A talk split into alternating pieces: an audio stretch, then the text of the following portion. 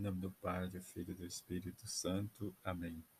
Terça-feira da primeira semana da Quaresma. Evangelho de Marcos, capítulo 6, versículo de 7 a 15. Naquele tempo disse Jesus aos seus discípulos: Quando orardes, não useis muitas palavras, como fazem os pagãos. Eles pensam que serão ouvidos por força das muitas palavras. Não sejais como eles, pois vosso Pai sabe que precisais muito antes do que vós o peçais. Vós deveis rezar assim: Pai nosso que estás nos céus, santificado seja o teu nome. Venha a nós o teu reino, seja feita a tua vontade, assim na terra como nos céus. O pão nosso de cada dia dai-nos hoje, perdoai as nossas ofensas, assim como nós perdoamos a quem nos tem ofendido. E não nos deixeis cair em tentação, mas livrai-nos do mal.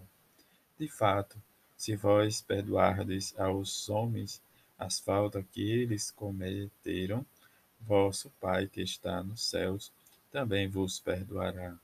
Mas se vós não perdoardes aos homens, vosso Pai também não perdoará as faltas que vós cometestes. Palavra da salvação, glória a vós, Senhor.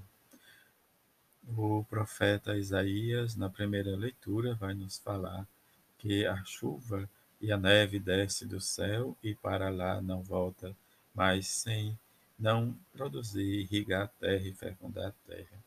E depois de germinar, esta semente dá fruto e depois do plantio vai alimentar a todos. Que a palavra de Deus não voltará sem realmente produzir algo ou em nós fazer seu efeito. Diante do que nós vivemos nesse tempo de conversão, em preparação, em que nós escutemos, escutamos né, o Evangelho falarmos da oração e o que pedir. E diante desse pedir, essa preparação, né, durante esses 40 dias, nós, como indivíduo, como discípulos de Jesus Cristo, precisamos caminhar junto como comunidade, buscar a ressurreição, que é a vitória de Cristo sobre o pecado e a morte, em que favorece cada um de nós.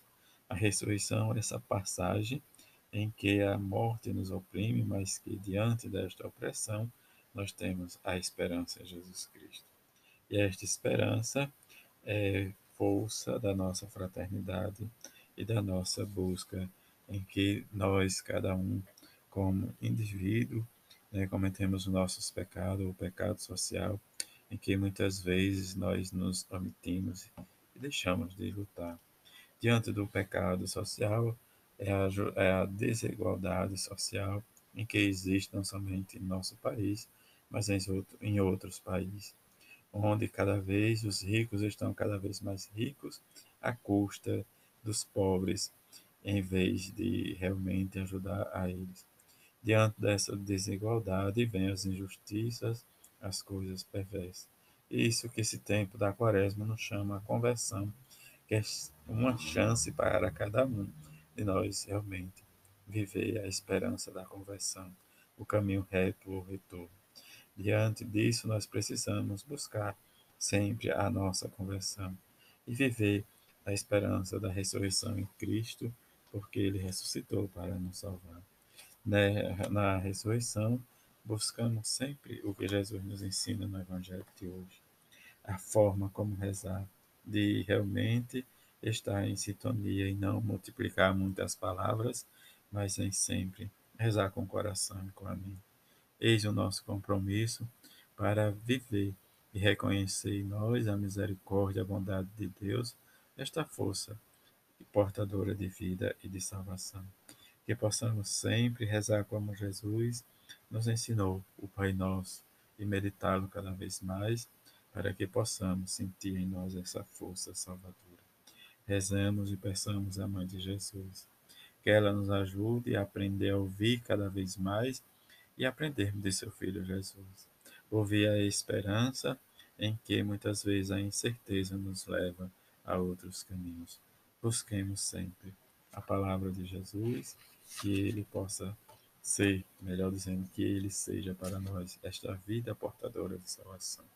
A exemplo de José e Maria, os pais de Jesus, sejamos sempre acolhedor desta palavra de salvação. A todos uma feliz terça-feira. Fique em paz.